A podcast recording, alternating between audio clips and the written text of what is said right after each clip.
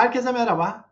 Gayrimenkul piyasalarındaki aylık gelişmeleri değerlendirdiğimiz programımıza hoş geldiniz. Her zaman olduğu gibi siz değerli izleyicilerimizin sorularıyla başlıyoruz. Bir izleyicimiz bugünkü PPK'da çıkan faiz oranındaki artışın konut kredilerine nasıl yansıyacağını soruyor. Nasıl yansıyacağını söyleyelim. Artış olarak yansıyacak tabii. Zaten konut kredileri şu anda 2.40 hatta aylık neredeyse 3'e yakın.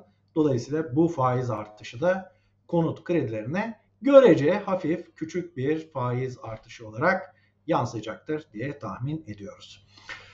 Peki bir başka izleyicimiz de konut satışlarındaki büyük düşüşün nedenlerini sormuş bize. Konut satışlarındaki büyük düşüş ne? Bu yıl Haziran ayında satılan konutlar geçen yılın Haziran ayına göre %44,5 oranında düşmüş oldu. Bu da birçok yorumcu tarafından konut satışları çöktü, konut satışlarında çakılma, konut satışları yerle bir oldu. İşte beklenen büyük piyasadaki durgunluk başladı diye yorumlanmıştı. Bakalım öyle mi? Onun için öncelikle şunu söyleyeyim. Konut satışlarında beklenenin dışında büyük bir düşüş yok. Önce onu söyleyeyim. Sonra nedenlerini anlatmaya geçiyorum. Biliyorsunuz 2022 yılının ilk 6 ayında, tabii 2021 yılın son çeyreğinden de itibaren başlamıştı. Faiz oranlarındaki düşüşler alternatif yatırım araçlarının getirilerinin çok aşağıda kalmasına sebep oldu ve vatandaşlarımız servetlerini ve varlıklarını koruyabilmek için enflasyona karşı gayrimenkul piyasasına büyük bir ilgi gösterdiler. Konut da bunlardan bir tanesiydi. Dolayısıyla konut fiyatlarında çok ciddi artışlar yaşadık. Hatta yıldan yıla konut fiyat enflasyonu %200'lerin üzerine çıktı. Ve konut piyasası bir önceki yıla ya da uzun dönemli satışların ortalamalarının üzerinde seyretti 2022 yılının ilk 6 ayı boyunca bütün yılların neredeyse rekorları kırıldı. Dolayısıyla şöyle bir durum vardı. 2022 yılının ilk 6 ayı daha önceki yıllarla mukayese edildiği zaman bile Şampiyonlar Ligi'ni temsil ediyordu. Daha önceki yıllardaki satışların yaklaşık %20 daha üzerinde ortalamada satışlar gerçekleşmiş idi. Şimdi bu bir kenarda dursun. Bunu unutmayalım. Gelelim geçen yılın Haziran ayıyla bu yılın Haziran ayına. Geçen yılın Haziran ayında 22 iş günü vardı. Bu yılın Haziran ayında Kurban Bayramı nedeniyle 17 iş günü var.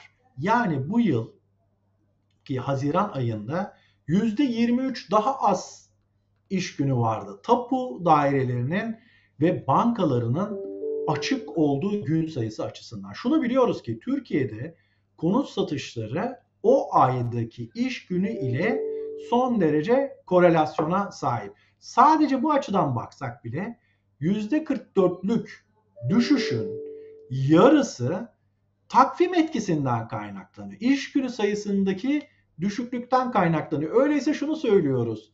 Haziran ayında gerçekte konut satışlarındaki düşüş %22-23'ler civarında.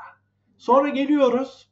Biraz önce anlattık ya Geçen yıl Şampiyonlar Ligi'ydi. Her ay çok ciddi ölçüde konu satışları artmıştı. Önceki yılların ortalamasının yaklaşık %20 kadar üzerindeydi. Bakın bu %20'lik geçen yılın Şampiyonlar Ligi artışıyla aynı noktaya geldi. Yani Haziran ayındaki satışların bir önceki yılla kıyaslaması itibariyle Mayıs'tan, Nisan'dan çok da bir farkı yok aslında. Çünkü daha önceki aylarda bir önceki yılın aynı ayına göre %20'ler civarında daha az satılmıştı. Dolayısıyla soruyu tekrar söylüyorum.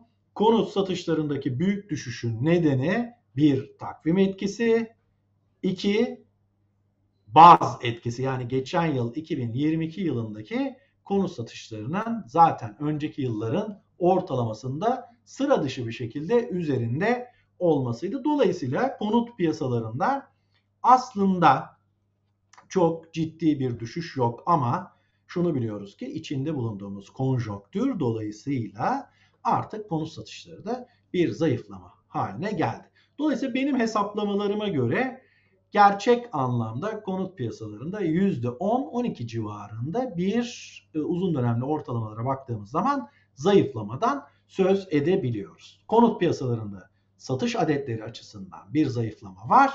Fakat bu büyük düşüş e, yerle yeksan olma, çakılma anlamına gelmiyor. Şimdi bir e, izleyicimiz şöyle bir soru sormuş. Yatırım amaçlı konut alma dönemi bitti mi diye. Evet bunun içinde e, o zaman burada bir minik kaynaktan bahsedelim.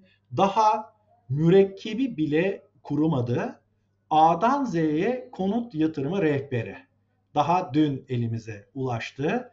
İstanbul Gayrimenkul Değerleme'nin sponsor olduğu, yine İstanbul Gayrimenkul Değerleme'nin yönetici ortağı Celal Erdoğdu'nun kaleme aldığı A'dan Z'ye konut yatırımı rehberinde yatırım amaçlı konut almakla ilgili merak ettiğiniz her şeyin cevabını bulabilirsiniz. Bu kitaba bu yayına özgü mesele kampanya kodu ile yani İstanbul Gayrimenkul Değerleme'nin www.izmirgaziantepdiyarbakır.com.tr adresinde yayınlar bölümünden mesele büyük harflerle mesele kampanya kodunu girerek bu hafta içinde yayından itibaren bir hafta içinde %50 indirimle ulaşabilir.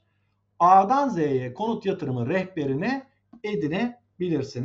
Yaklaşık 330 sayfalık her bir konuyu içeren, içinde videolar, anlatımlar bulunan son derece geniş bu rehbere ulaşabilirsiniz. Kitabı okuyacak olanların hakları baki kalsın ama ben yine de şunu söyleyeyim. Yatırım amaçlı konut alma dönemi şimdilik artık bitti. Çünkü 2022 yılında önden yüklemeli yapılan konut yatırımları konut fiyatlarını çok ciddi ölçülerde yukarıya çekmiş idi. Herkes yatırımını belli bir takım varlıklara park etmiş durumda. Dolayısıyla alternatif yatırım araçlarının getirileri de yükseliyor. Bir taraftan işte faiz oranı düzelt, düzenlemeleri, öbür taraftan işte sukuklar duyuyoruz. E, Eurobond yatırımları diğer taraftan alternatif anlamda yüksek getiriler sağlıyor. Dolayısıyla bundan sonra değer artış beklentisiyle yapılacak konut yatırımları gerçekçi değil diyebiliriz. Bir taraftan da e, bir başka soru da bu. Zannediyorum bu program tamamen sorulara ayrılmış olacak. Çünkü Haziran ayındaki konut fiyat e, konut satış verilerini değerlendirdik. Yine şeyi değerlendirelim diğer soruya geçmeden önce. E, Haziran e, ayında konut fiyat endeksi henüz açıklanmadı. Elimizde Merkez Bankası'nın konut fiyat endeksleri var. Bahçeşehir Üniversitesi Ekonomik ve Toplumsal Araştırmalar Merkezi'nin yaptığı e, konut fiyat araştırmaları var. Onların sonuçlarına göre de konut fiyat artışları e, yavaş yavaş e, enflasyon düzeyini hatta enflasyonun altına doğru çekilme eğilimini de gösteriyor. Dolayısıyla zaten e, gelecekte değer artış beklentisiyle konut yatırımı yapmanın önümüzdeki en azından bir yıllık süreçte rasyonel görünmediğini de bunlara dayanarak ifade ettik. Konut fiyat artışları yavaşlamaya devam ediyor. Bir başka soruda şunu söyleyelim. Özellikle Türkiye'de yaşanan, yaşanan barınma krizi, kiralardaki çok yüksek oranlı artışlarla ilgili şöyle bir söylem gelişti. Onunla ilgili bir soru var. Konutun yatırım aracı olmaktan çıkartılması Türkiye'de barınma krizini veya kiralardaki yüksek artışları çözer mi diye bir soru yöneltilmiş. Burada kendi kanaatim olarak şunu ifade edeceğim konutun yatırım aracı olmaktan çıkartılırsa e, kim konut satın alıp kiraya verecek? Zannediyorum bu sorunun arkasındaki temel motivasyon şu. İnsanlar konutu satın alıp boş tutuyorlar demek istiyor izleyicimiz. Fakat bununla ilgili sağlıklı ya da en azından metodolojisi ve bulguları künyesi ortaya konulmuş bir araştırma yok. İstanbul Büyükşehir Belediyesi'nin işte İstanbul'da 750 bin boş konut var. İnsanlar konutu satın alıp değer artış beklentisiyle içine kiracı da koymadan boş tutuyorlar diye bir tez ve argüman var. Fakat bu henüz herhangi bir e, araştırma künyesiyle de desteklenmedi. Benim kanaatime göre de e, böyle bir veri de aslında çok gerçekçi değil. O zaman bunu bir kenara koyarak şöyle söyleyelim. Şimdi bakın insanların bir yaşam döngüsü var. Ya hatta Nobel ödülü almış yaşam döngüsü hipotezi var.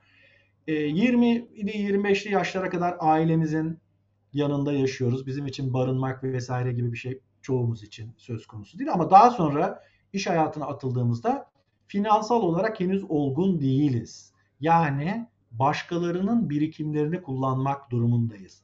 Eğer hayatımızın finansal olarak olgun olmadığımız o ilk safhalarında ya konut satın alacağız barınmak için ya da kiracı olacağız. Demek ki büyük bir çoğunluğumuz için hayata başlarken barınma problemimizi kiracı olarak çözmek durumundayız. Belki bu 10 yıl, 20 yıl sürecek bir safa. İşte biz burada kiracı olduğumuz dönemde başkalarının satın aldıkları konutları kullanmak durumundayız. Öyleyse birisi kiracı olacaksa birisi de ev sahibi olacak. Birisinin evinde oturabilmek için ev sahibinin de o konutu satın almış. Yani bu konuta yatırım yapmış olması gerekli. Çünkü hayata ilk atılan insanların ömürlerinin ilk 10-15'lik yıllık döneminde konut satın alacak yeterli finansal olgunluğa erişemeyeceklerini biliyoruz. En azından içinde bulunduğumuz ekonomik sistemde bu mümkün değil. Öyleyse konutu yatırım ama aracı olmaktan çıkartarak değil, aksine konut yatırımını daha cazip kılacak. Ama hangi konut yatırımını? Kiraya vererek düzenli nakit akımı sağlayan konut yatırımını cazip hale getirerek biz bu barınma sorununu daha rahat çözebiliriz diye düşünüyorum. O nedenle de kiracı ev sahibi ilişkilerini daha yeniden düzenleyen, kira artışlarını makul ve piyasayla uyumlu hale getiren, e, tahliye sonuçlarını ve kiranın sonlanmasını hukuki kuralları yeniden düzenleyen bir yatırım ortamına ihtiyacımız var ki birçok insan kiraya vermek üzere konut satın alsın ve piyasaya tabii bu konut satın almaktan şey diye bahsediyorum. Mevcut konutların yanı sıra üreticiler de geliştiriciler de kiraya verilmek üzere konutlar geliştirdiklerinde bunu satın alan insanlar diğer genç hayata yeni atılmış ve barınma ihtiyacı bulunan kitlelere bu fonları bu konutları arz edebilsinler. Dolayısıyla bizim hızlı bir şekilde konut arzımızı, konut sayımızı artırmamız gerekiyor. Ancak konut yatırımını cazip hale getirerek bu barınma krizinin üstesinden gelebiliriz gibi gözüküyor. İçinde bulunduğumuz ekonomik parametreler çerçevesinde. Değerli izleyiciler, bu yaz ayındaki kısa programımızın da sonuna geldik. Tekrar hatırlatıyorum. E, mesele kampanya kodu ile www.igdistanbulgaziantepdiyarbakır.com.tr adresinde yayınlar bölümünden bütün gayrimenkul amatör ve profesyoneli, bütün konut yatırımı ilgilileri bu kitaba mesele kampanya kodu ile %50 indirimle erişebilecekler. Her zaman olduğu gibi bir sonraki yayında tekrar görüşebilmek ümit ve temennisiyle şen ve esen kalın, barınmada kalın, kitap okuyarak kendinizi geliştirmede kalın. Hoşçakalın.